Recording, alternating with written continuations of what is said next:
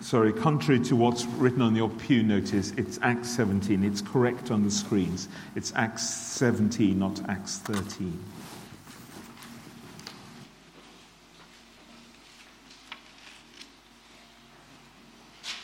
The reading is taken from Acts chapter 17, verses 16 to 34. While Paul was waiting for them in Athens, he was deeply distressed to see that the city was full of idols. So he argued in the synagogue with the Jews and the devout persons, and also in the marketplace every day with those who happened to be there. Also, some Epicurean and Stoic philosophers debated with him. Some said, What does this blabber want to say? Others said, He seems to be a proclaimer of foreign divinities. This was because he was telling the good news about Jesus and the resurrection. So they took him and brought him to the Areopagus and asked him, May we know what this new teaching is that you are presenting? It sounds rather strange to us, so we would like to know what it means. Now, all the Athenians and the foreigners living there would spend their time in nothing but telling or hearing something new. Then Paul stood in front of the Areopagus and said, Athenians, I see how extremely religious you are in every way. For as I went through the city and looked carefully at the objects of your worship, I found among them an altar with the inscription, To an unknown God. What therefore you worship as unknown, this I proclaim to you. The God who made the world and everything in it he who is Lord of heaven and earth does not live in shrines made by human hands, nor is he served by human hands as though he needed anything, since he himself gives to all mortals life and breath and all things. From one ancestor, he made all nations to inhabit the whole earth and he allotted the times of their existence and the boundaries of the places where they would live, so that they would search for God and perhaps grope for him and find him, though indeed he is not far from each of us. For in him we live and move and have our being, as even some of your own poets have said for we too are his offspring.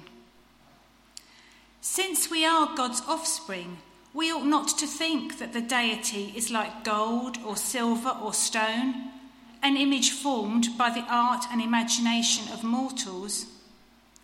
While God has overlooked the times of human ignorance, now he commands all people everywhere to repent because he has fixed a day on which he will have the world judged in righteousness by a man whom he has appointed. And of this he has given assurance to all by raising him from the dead. When they heard of the resurrection of the dead, some scoffed, but others said, We will hear you again about this. At that point, Paul left them.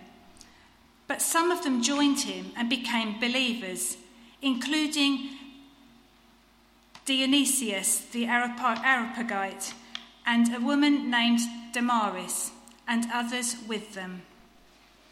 This is the word of the Lord. Thanks be to God. Thank you, Mandy. Will you please stand as the bishop brings us our gospel reading?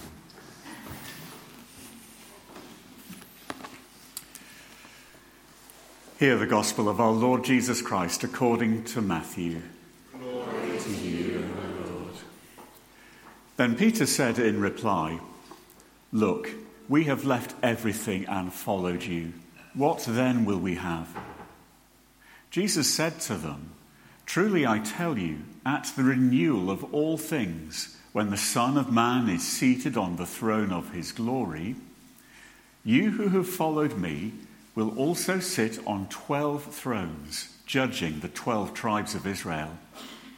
And everyone who has left houses, or brothers, or sisters, or father, or mother, or children, or fields, for my name's sake, will receive a hundredfold and will inherit eternal life. But many who are first will be last, and the last will be first.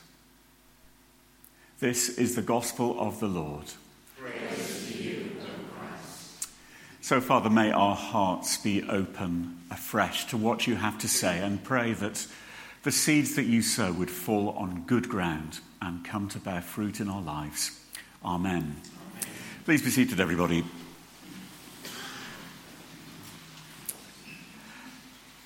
A few years ago, psychiatrists in the United States diagnosed a new illness. They called it information anxiety. You can see where they're going with this. Every day we are assailed by new information about the world, and every day we feel like we're falling further behind in what we need to know. We now generate as much information every 10 minutes as the first 10,000 generations of the human race combined. Stop and think what that's doing to your brain. Some people are unable to relax until they have scoured the daily newspaper, which now has more words in it than the average novel. Others compulsively skim news feeds and hyperlinks, Facebook pages and Twitter accounts like a blue bottle on caffeine. This information revolution has also created challenges for those who have a message to get across. Because among the cacophony of voices competing for attention, how do you make yours heard? I want to use the example of Paul in Athens from that first reading to help us in our witness to a changing world. Because there, Paul gives us one of the finest examples of how to adapt the gospel to make sense in a specific place. Paul hadn't travelled intentionally to Athens to do some evangelism. He'd actually been spirited out of another town after attracting hostile opposition and was waiting to be joined by friends before moving on. In other words, Paul had been gifted a short haul European city break where he could enjoy the sights and the local cafe culture. But what he saw there moved him profoundly. Athens, he found, was a city devoted to idols, with shrines to lots and lots of deities. Now, Paul was a man of rigorous monotheistic faith who was hardwired to resist any signs of the worship of more than one God. And yet, he doesn't write it off in practice here in Athens. Instead, he studies it closely, learning from it and making notes. Could this be the same Paul? We soon find out because Paul then argues his case in the Areopagus, where the two a penny philosophers of Athens' chattering classes passed their time. And Paul begins by, wait for it, commending them for their commitment to religion. I see how extremely religious you are in every way, he says. Before we choke on our popcorn, he continues, For as I went through the city and looked carefully at the objects of your worship, I found among them an altar with the inscription to an unknown God. What therefore you worship as unknown, this I proclaim to you. Paul didn't condemn their idolatry as evil. He saw within it a genuine, if confused, reaching out by people to something greater than themselves. He searched long and hard for some visible proof that he could use to convince them of this. And he found it in that altar to the unknown God. Paul had a genuine appreciation of Greek culture, shown in the way he dropped those two poetic quotes to prove his thesis that God is present in history and in every culture, waiting to be found. Unseen and as yet unknown to them, but making his pitch in Athens through Paul. Paul probably enjoyed showing off his intellectual skills, which we know he had, in front of them. But there's also tactical astuteness on display here. The call for the church today to engage with culture as a means of reaching a community with the gospel could hardly be clearer. God does not wait for us to share this message.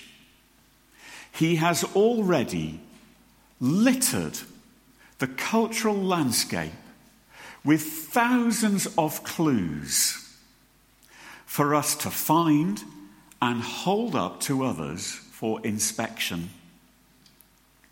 If we fail to relate the gospel to these sources, it will appear needlessly trapped in a distant past.